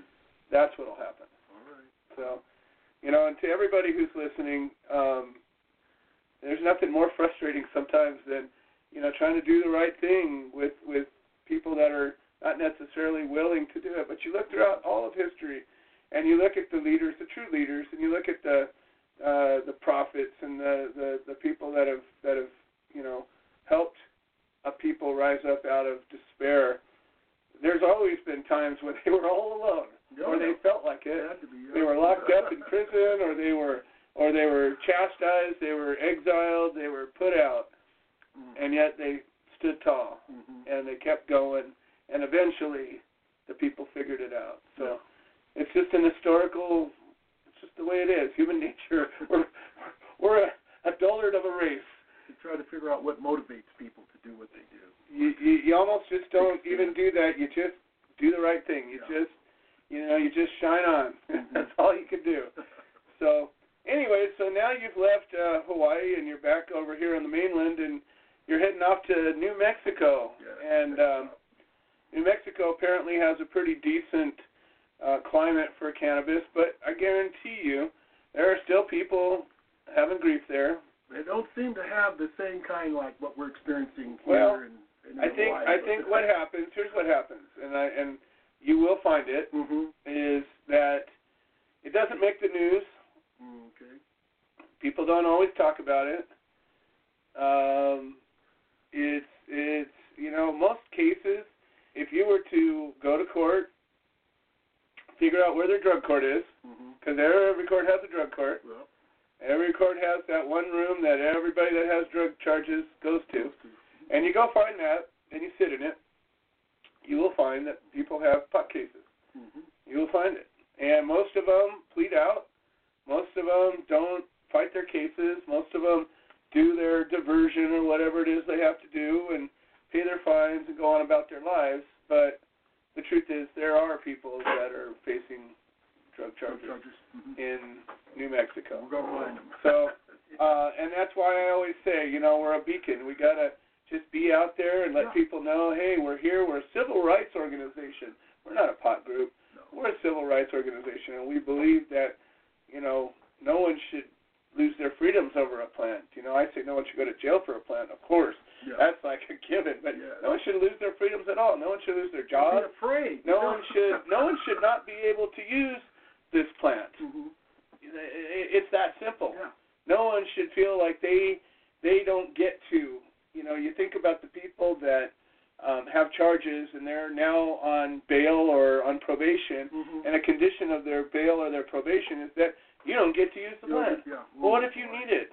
Yeah. Well, like so many people do. So many people are suffering and even dying Mhm. because they're not getting this plant Yeah. as a result of a case in a place where it's legal. Mhm. Yeah. Happens everywhere. So I think that that's a big part of it is is you know um, getting your voice and and and you know even getting people together to talk, um, having a meeting like what Glenn's doing and and what Pete's doing, and uh, we're going to be bringing both of them up real real quick here. Mhm. Um, having that discussion about the plant, a lot of times will cause people to uh, feel comfortable enough to talk about that thing that happened to their cousin Mhm. or whatever. Yeah. So, um, you know, I know that New Mexico is a very um, conservative place. Mhm. It's a very, you know, people uh, keep to themselves and mind their own. They're friendly folks. Some of the most friendly folks I've ever met. My my wife's parents are from New Mexico, Oh my. and uh, down south in Cruces. Uh-huh. And uh, I spent um, a couple of times I've been out there, and I, I'm never met such friendly people, They except are. for Canadians. Canadians have the New Mexicans beat. There's nobody friendlier than the Canadians. I'm sorry. okay. I just love the Canadians. They're the I love it. nicest people on Everywhere the planet. nobody nicer than the Canadians. But the New Mexicans have have uh, a close second, maybe. I mean, the people will will smile at you, wave at you when you're driving by, and they don't know you. They're just saying, "Hey," Mhm. you know. They tip their hat to you. They're they'll they'll stop and and and let you pass. They'll open the door for you. Just friendly folk. Well, when I was uh, under charges in Oklahoma, that's when I became aware of uh, New Mexico Okay. and how their laws were just better for someone like me who was Right. going to be on probation. But Well, compared to Oklahoma, Oh, God. Yeah. there isn't a whole lot of places that aren't better than Oklahoma. no. Maybe Oklahoma. Kansas, but other than that, there's not much uh, not much worse than Oklahoma. I was impressed when my attorney told me. He said, "Man, you got to take this plea." He said, "Because in Oklahoma, he says, uh, he says you're going to get a jury, and you might get one black person on your jury, Yeah. and that's going to be a Christian, and he's going to vote against you." Was exactly. Yeah. Yeah. Your card isn't going to help you at all. But you know Yeah. what was really what was really incredible though was that I actually ended up with a positive drug assessment. I got a guy who actually was from uh, New Mexico, and his wife had had cancer. They were actually from Oklahoma. They moved to New Mexico because she had cancer, Wow. and she passed away. Oh, I'm sorry. And uh, but he was like just tuned into me about this plant. hmm So whereas generally you take an hour for a drug assessment, we spent two and a half Wow. hours wow. talking about Well, there you go. And, and of course, I got a positive report back on that, and I was able to be free in, in New Mexico. Just and that's remember. People are people wherever you go. oh God. and and you know for the good or the bad. I mean, you know, it's but but you know when you think about law enforcement and judges and and bailiffs and all the people that cause us grief, mm-hmm. you're still dealing with people. And occasionally we break through. Occasionally somebody will say the right thing to the right person and and cause a positive outcome. I've seen it happen. I've seen it happen enough times that says it's, happen. it's worthwhile. Yes. Always shine when you can. All right, well let's uh let's get going. We're uh we're actually burning up the time faster than I thought. Yeah. Let's go ahead and bring up Glenn first, and then we're going to bring up Pete, and then Tom Corby. And I think uh, George Martorano will be calling in uh, shortly, and that'll cover the whole show. So Glenn Keeling, um, chapter coordinator from with our Ohio chapter, and um, welcome to the show, Glenn. How is it going? I, I'm hoping to hear some good news. Um, yeah, no, no, nothing yet. Um, I, I, I think I, I talked to my attorney today, and and he is pretty positive that the judge is waiting until the 14th for this phone com- conference that they're going to have to make a move on our case. Um, he's 85% sure that it will go in our favor because the judge has got a full plate with a lot, a lot, a lot of cases that are being indicted and or prosecuted without any evidence. Um, our case is not the only case that's going through this. Um, which is really sad and surprising that you, you know they can just. Well, I I can't say that it is. You know, the cops and prosecutors do whatever the hell they want when they want without any consequences and it doesn't matter whose life it screws up because in the end of the day it's not their life. So uh hopefully the 14th we'll hear some good news on that. Um it's just the last week and a half has been just so jam packed with doctor after doctor after doctor after we spent almost all day yesterday at a doctor office for both Peggy and I. Um my Crohn's is just really kicking my ass, but I mean it, it's not so much as me. I mean we're guys we can you know just suck it up because that's what we're supposed to do, but it is harder watching my wife go through this on a day-to-day basis. I mean that it's she has to go to a surgeon tomorrow. She's got another doctor's appointment, MRI, on Friday. Uh, yesterday, we had two doctor's appointments with uh, a specialist for her. Uh, it is it sucks. It really sucks ass, and I'm telling you, we're not the only ones in Ohio that's going through this. And I, when a couple people have reached out because being with the Human Solution, um, there's a case going on up in Toledo, Ohio. Four people went and got their medicine, was back in Ohio. Uh, regardless of where they got their medicine from, they are legitimate medical patients. Um, these trooper that pulled them over threw away, uh, threw away, tore them up, and threw away their medical recommendations, their uh, affirmative defense, threw them away, and told them, well, there's no medical program in Ohio. And now each one of these four people are being charged with four different felony cases that are looking at 36 years. Um, these cops and prosecutors in Ohio are just running fucking rampant with this. Uh, I'm sorry about that. They're running rampant with this. You, you, you know, it, it is it is it's it's ridiculous. You you know, the governor signed the Medical Marijuana Act. It became effective. It became a law. Marijuana was legal to use in the state of Ohio as of September 8th of 2016. And all these cops, whether it's state cops, whether it's county cops, whether it's city cops, they're not giving a shit. They're persecuting people, are actual legitimate patients, and they're not giving a damn. And, and it's just it, it's frustrating and it pisses us off to to no end. You know, and you were speaking earlier about prohibition and you know with California being legal and there's so many, you know, just because it's legal doesn't mean that it gives us any protection. And then where we're all finding out that just because it's legal doesn't mean that you can't still be prosecuted. Still doesn't mean that you can be made a criminal. And this is ridiculous. There's sick people, sick people that are being persecuted against and having to go through this on a day to day basis. It's time that we all stop being scared in our homes and come out and say, listen, I am a cannabis user. This is not right we need to stand together. We need to educate not only ourselves, but we need to start educating the public on what is right and what is not right. And damn it, it's not right to persecute sick people for a plant.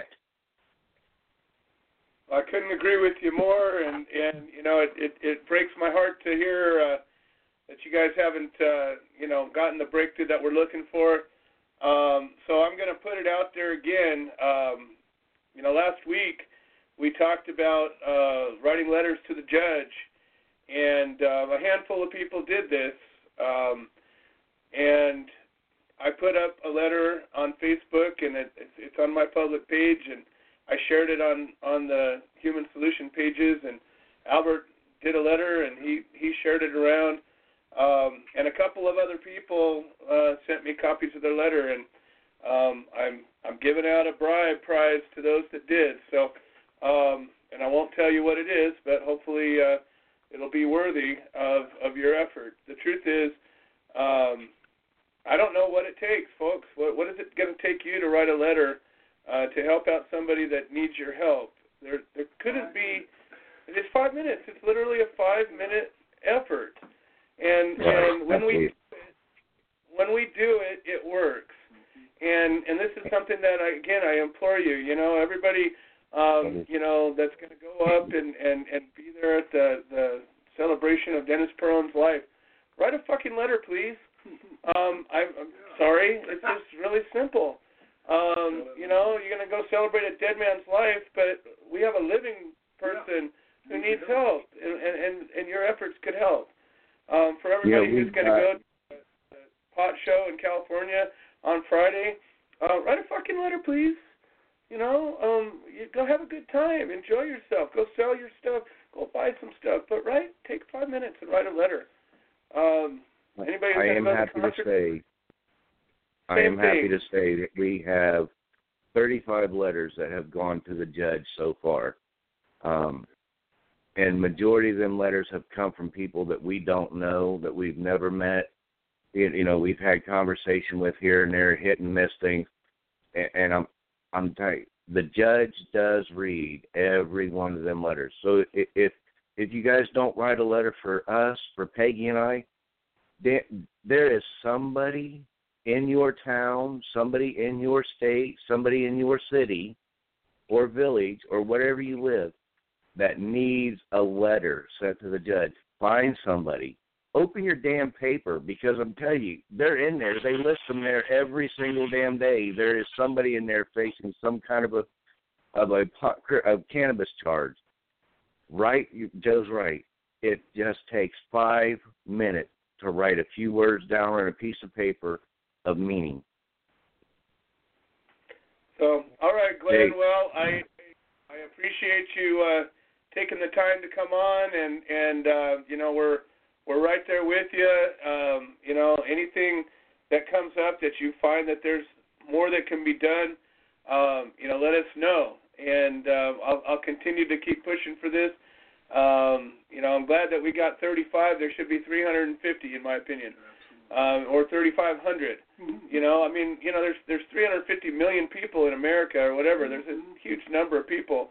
Um, it, it it it should be easy to overwhelm the court with letters. Um, it should be just the easiest thing in the world. So, you know, let's work at it. Let's keep training. That's what this is all about. Is every time you write another letter, it gets easier. You know, I crank them out like nothing. I don't even think about it because we do it. It's just part of our part of our experience, and um, talking about it hopefully gets more people that are doing it. Hopefully, honestly, I hope that of those 35 letters you received, uh, 34 of them were very first time anybody ever did it, and then hopefully they'll do it again and teach Right. somebody else. well, I greatly appreciate you letting me come on, you know, every week and and have something to say and have a forum and have people listen. You know, it, it's it's really nice. And, and Joe, I'm telling you, hands down, you are one of the greatest people that I know that I've had the honor of meeting, and, and I thank you for all the support that you and the organization has given us.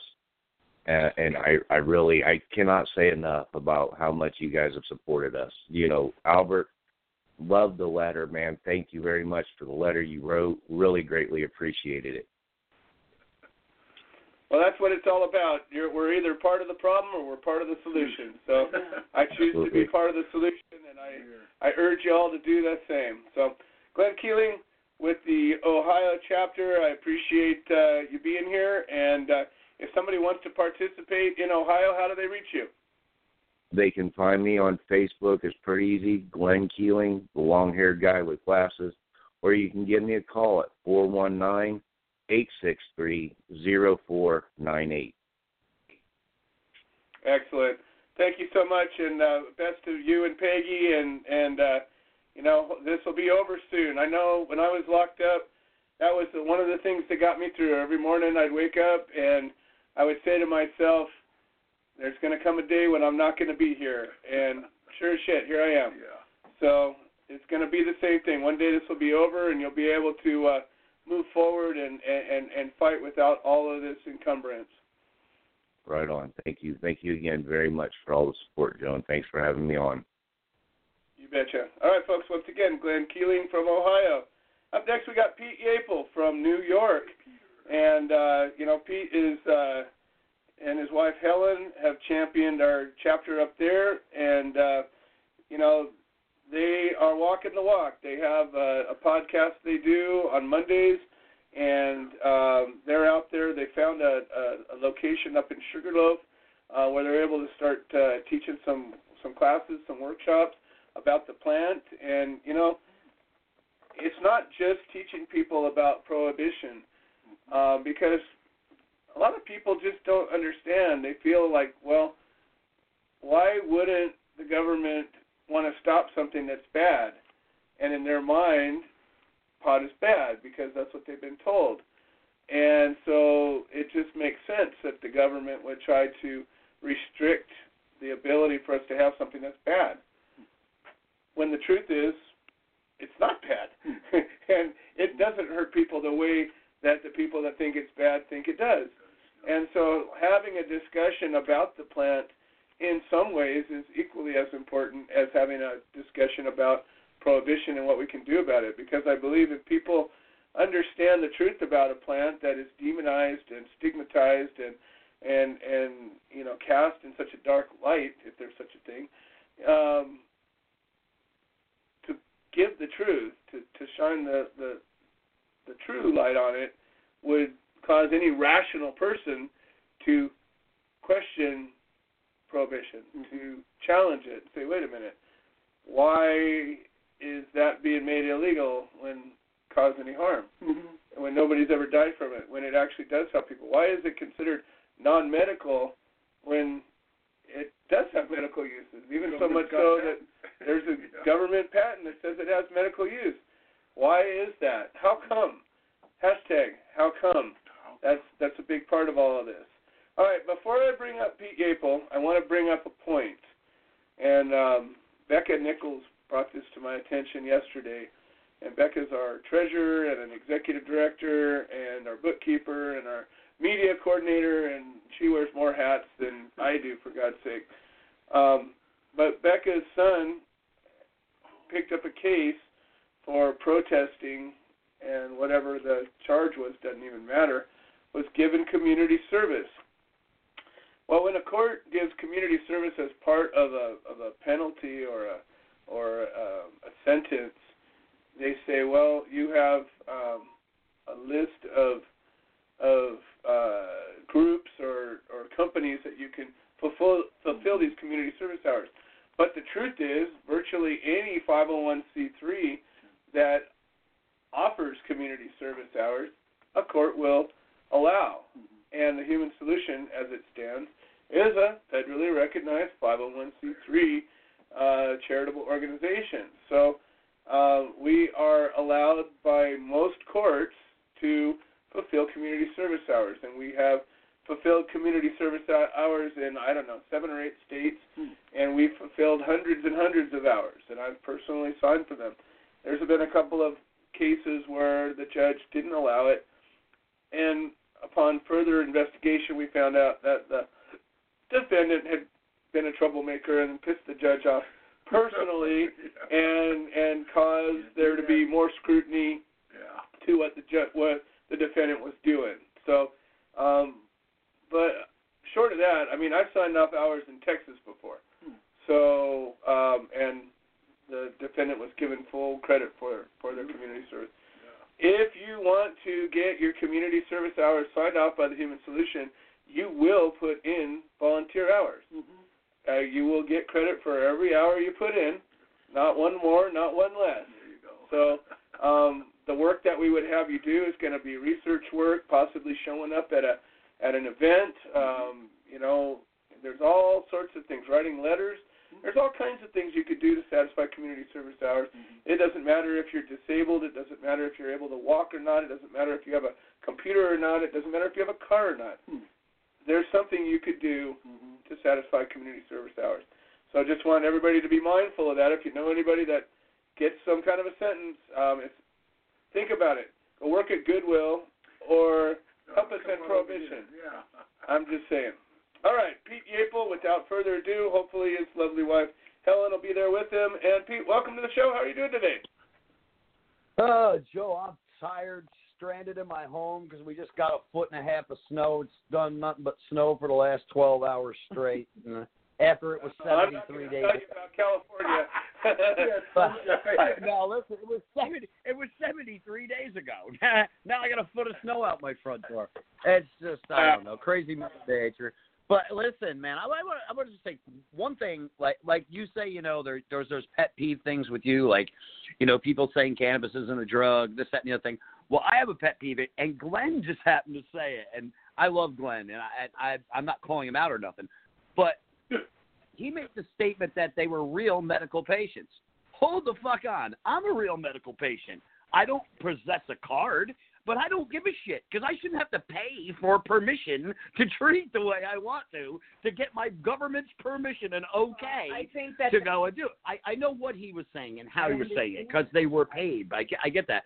But my point is, is we're all medical patients. What the hell is the difference whether we paid for the right or we, we so that the government can give us p- permission? To me, that's ridiculous.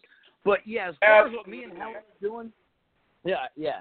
I mean, that's just that's just my my opinion. You know, I mean, I think everybody has the right to the plant. If you're ill, the plant will help you. It won't just help you if you pay your state three hundred dollars for a card. It's going to help I you whether you pay that or not. I think the card is bogus. I think that the card is is uh, uh, it goes against your HIPAA laws. It's a violation. Absolutely. I, who had, why? totally should agree. anybody else- I, he, I know here the reason why they were doing well. One of the things they were utilizing it for was to literally hoard marijuana patients one day a week to their doctor. They couldn't if they visited their marijuana doctor on uh, Tuesday, and Tuesday wasn't the wasn't the marijuana day because Wednesday's marijuana day. Can't even discuss Yeah, marijuana even if it's the same, even if it's your physician is the same physician, Yes. because now you're going to a specialist, so you couldn't see. Because there's other patients Yes. around you that are there for Western medicine. Yeah, yeah, yeah, yeah. And and so why is that even acceptable? Right, right. Absolutely. Well, Absolutely. let me just throw one one thought down first, and then and then I'll, I'm going to turn it back over. I know, and, and and I'm gonna I'm just gonna bring up I'm gonna be Glenn for a second, and I know what he was saying wasn't even so much about the legitimacy of being a medical patient, but it was the legitimacy of having an affirmative defense, having gone through that bullshit that they shouldn't have had to, but they did, and they had that piece of paper that that cop was supposed to have respected and was supposed to have honored, and instead that cop took that and tore it up, regardless of how ridiculous it was that you should even have it. I I just wanted to lay that down in Glenn's behalf, Oh, no, no, no. but I No, 100% agree. Yeah, I, I mean, I I understood what he was saying. I 100 I 100 percent understand that. That yes, because he had you know is in a state and he did go about the legal process, it should be more respected. And uh, it should be respected, period. Let alone more respected than someone that wasn't. But my point in general is is that we shouldn't have to have these goddamn cards to begin with.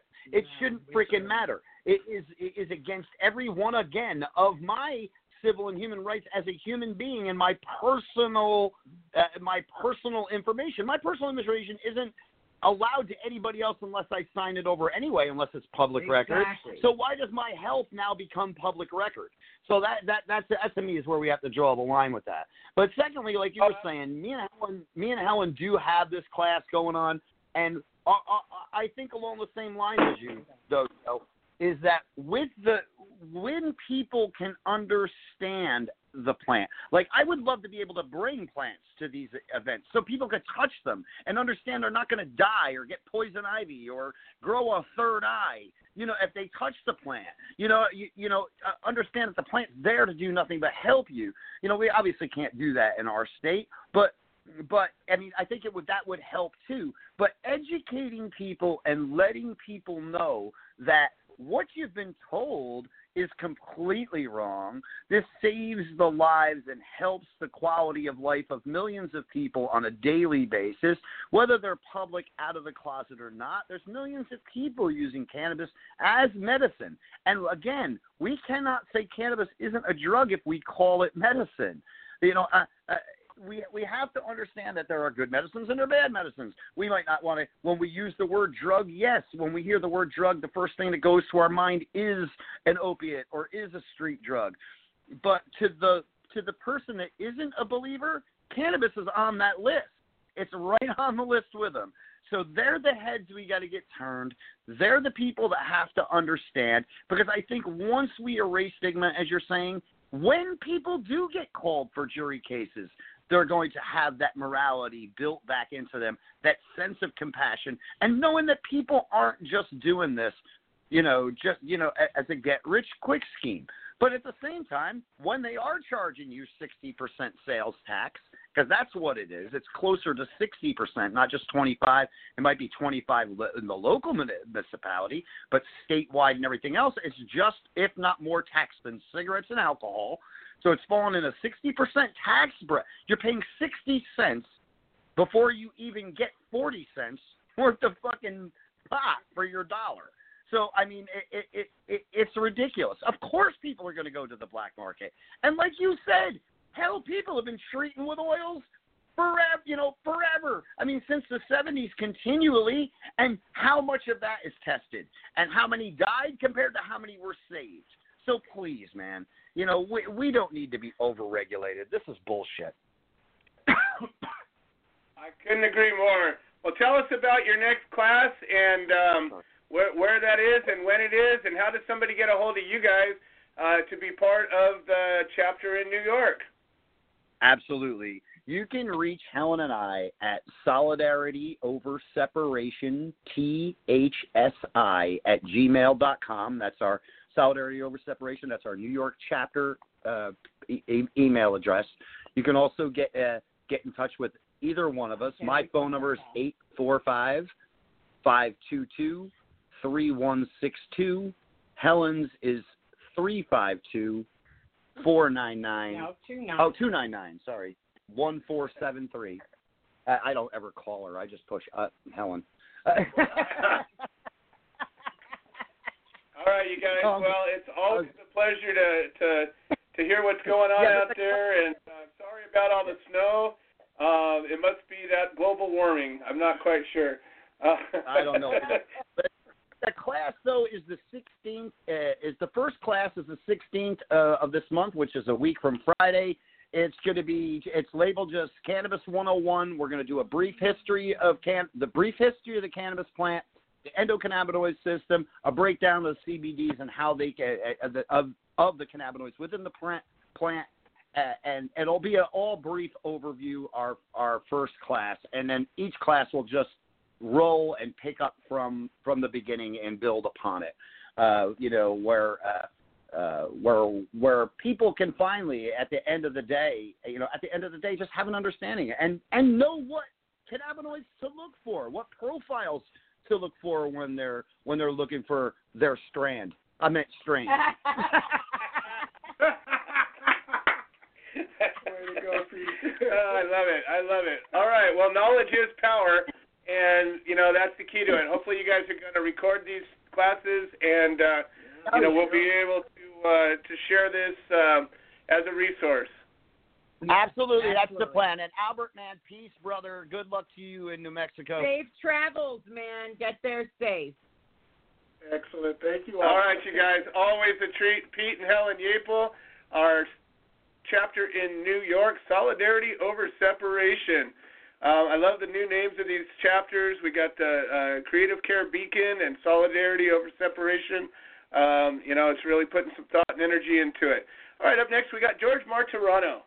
George Martorano is an icon in the community. He's a man who uh, served 32 years in federal prison for a crime that had no victim, and instead of becoming embittered and uh, beaten down and and and cold and hard, he remains steadfast in his beliefs and uh, positive in his outlook, and he's educated and inspired and written and done more good from behind bars than most people do in their whole lives, um, free uh, to do as they see fit. Now George is a free man, and he hasn't forgot where he came from, and he hasn't forgot what's important.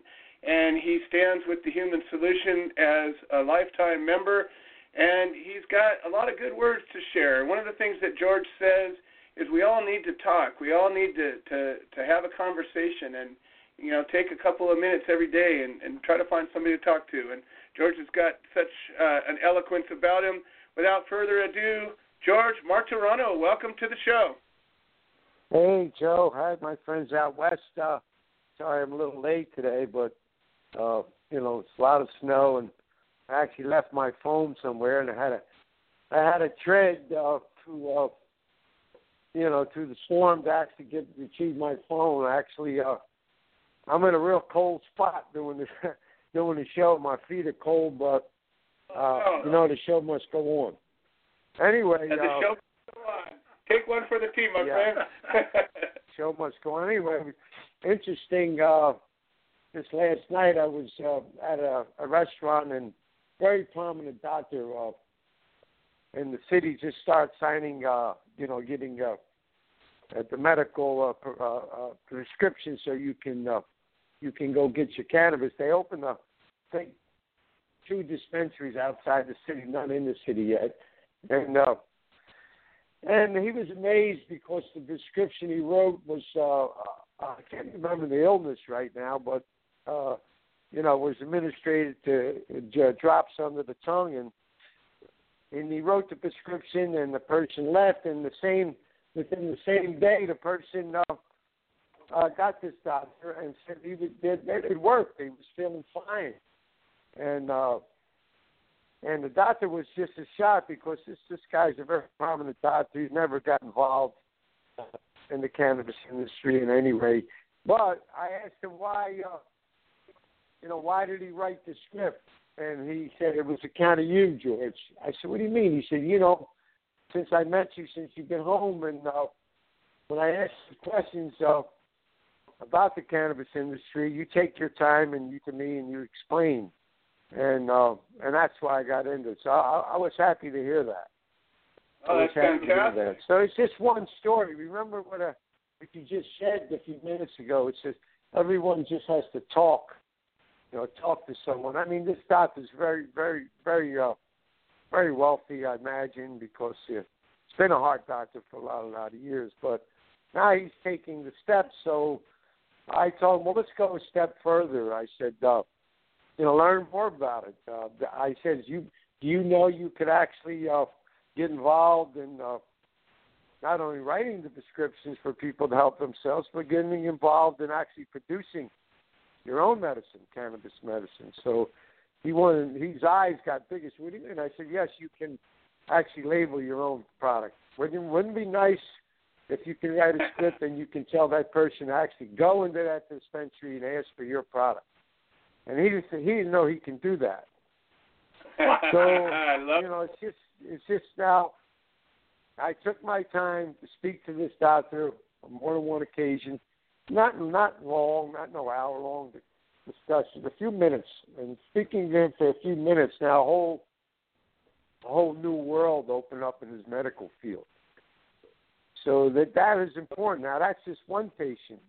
Okay, what about the next patient and the next patient and the next patient? And I know it's going to happen in a short time. He's probably going to take me to dinner with some other doctors and want to learn how they can get more involved in, in this. You know, the bottom line is you know making making money. Uh, I understand that, but the bigger the bigger bottom line is helping ill people because when the doctor really writes the script, it's for someone that's ill. So Pennsylvania is slowly evolving, uh, and uh, to help people. I just made a trip to Florida, and down that state, I, I just don't understand it.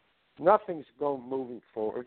Nothing's got their act together. And there's a state that actually voted voted uh, for cannabis use in uh, cannabis use in the medical field. Nothing, nothing has developed. So uh, again, what do you do? What do you do?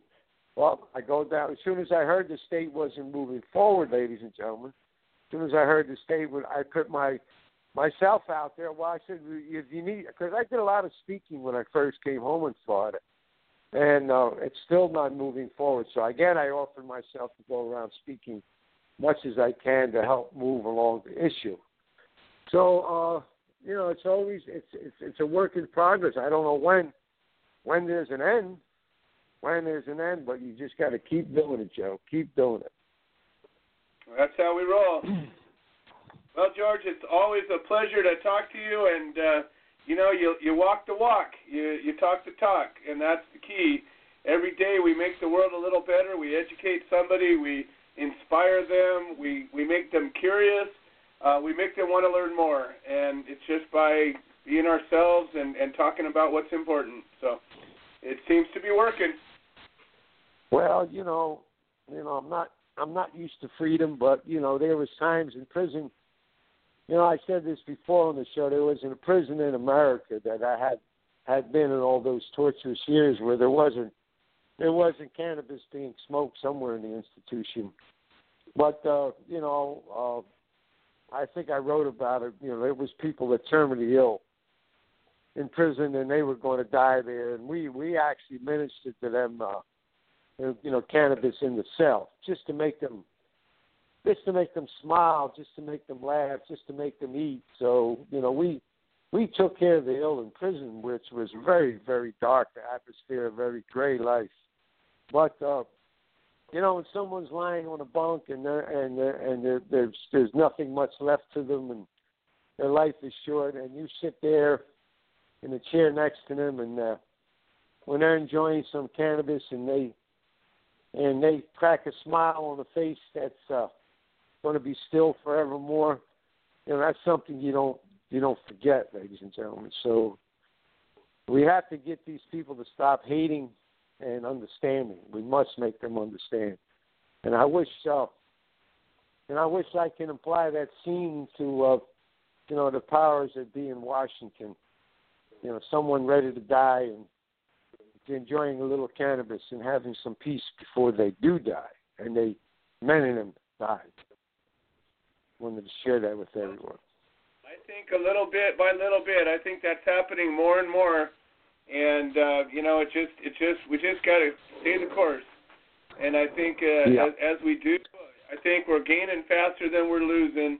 And I think you know it's a it's a slow road to hoe, but I think we're I think we're ultimately going to get there. I think there's enough of us that care enough to to keep pushing and keep punching to, to get it done once it's wrong. Hopefully, it happens in our lifetime. Okay, brother. Okay.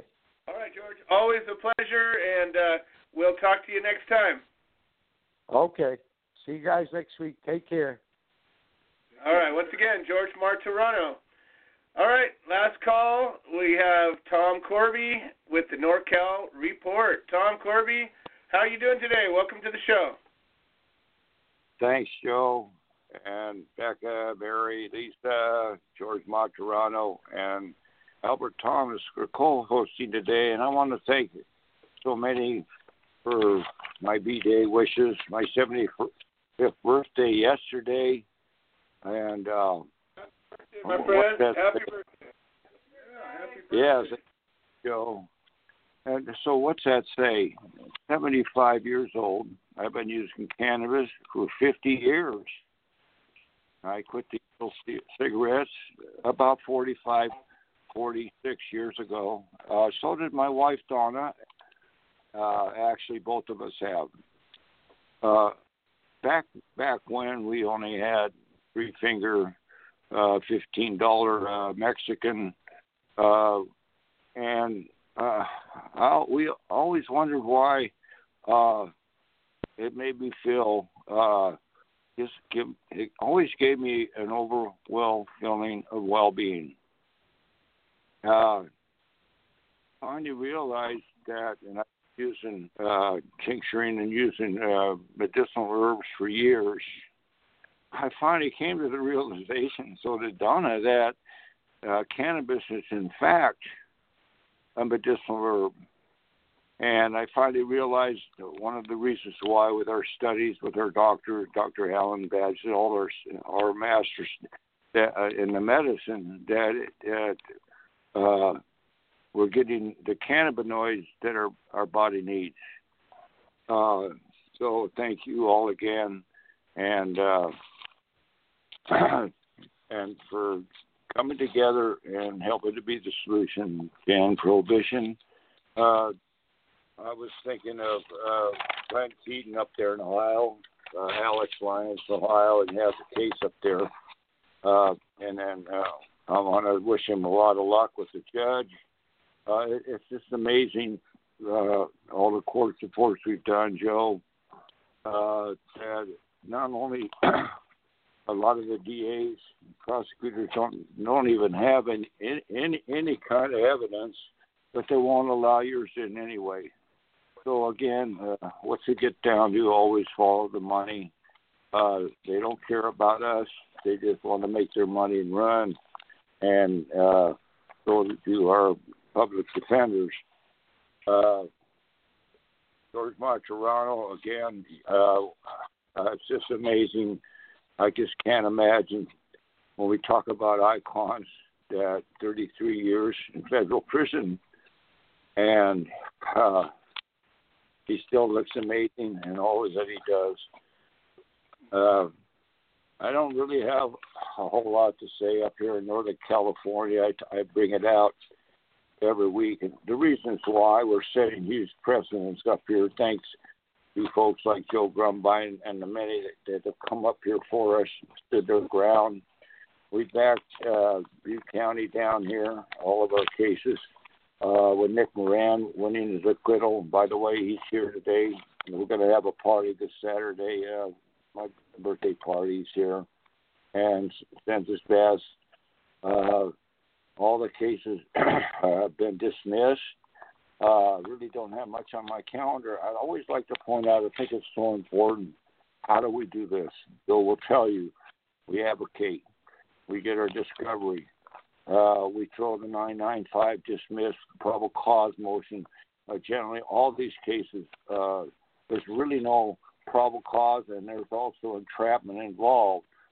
So that's that's the message from Northern California from from all of us, and uh, thank you all today. And um, that'll be the solution. And let's end prohibition today. No one should be going to jail for our plan, and don't forget to breathe. Thank you. More. Thank you, Tom Corby. And um, you know, I uh, started the show with a bad attitude, but I have a much better disposition right now. I want to thank you all for being a part of the show, being a part of the solution. I want to thank Albert Thomas for joining me today, and uh, I'll see you all next week. Hi, I'm Willie Nelson, and the Willie Nelson Teapot Party and I endorse the Human Solution, supporting cannabis prisoners because no one should go to jail for a plant. Little things I should have said and done. You were always on my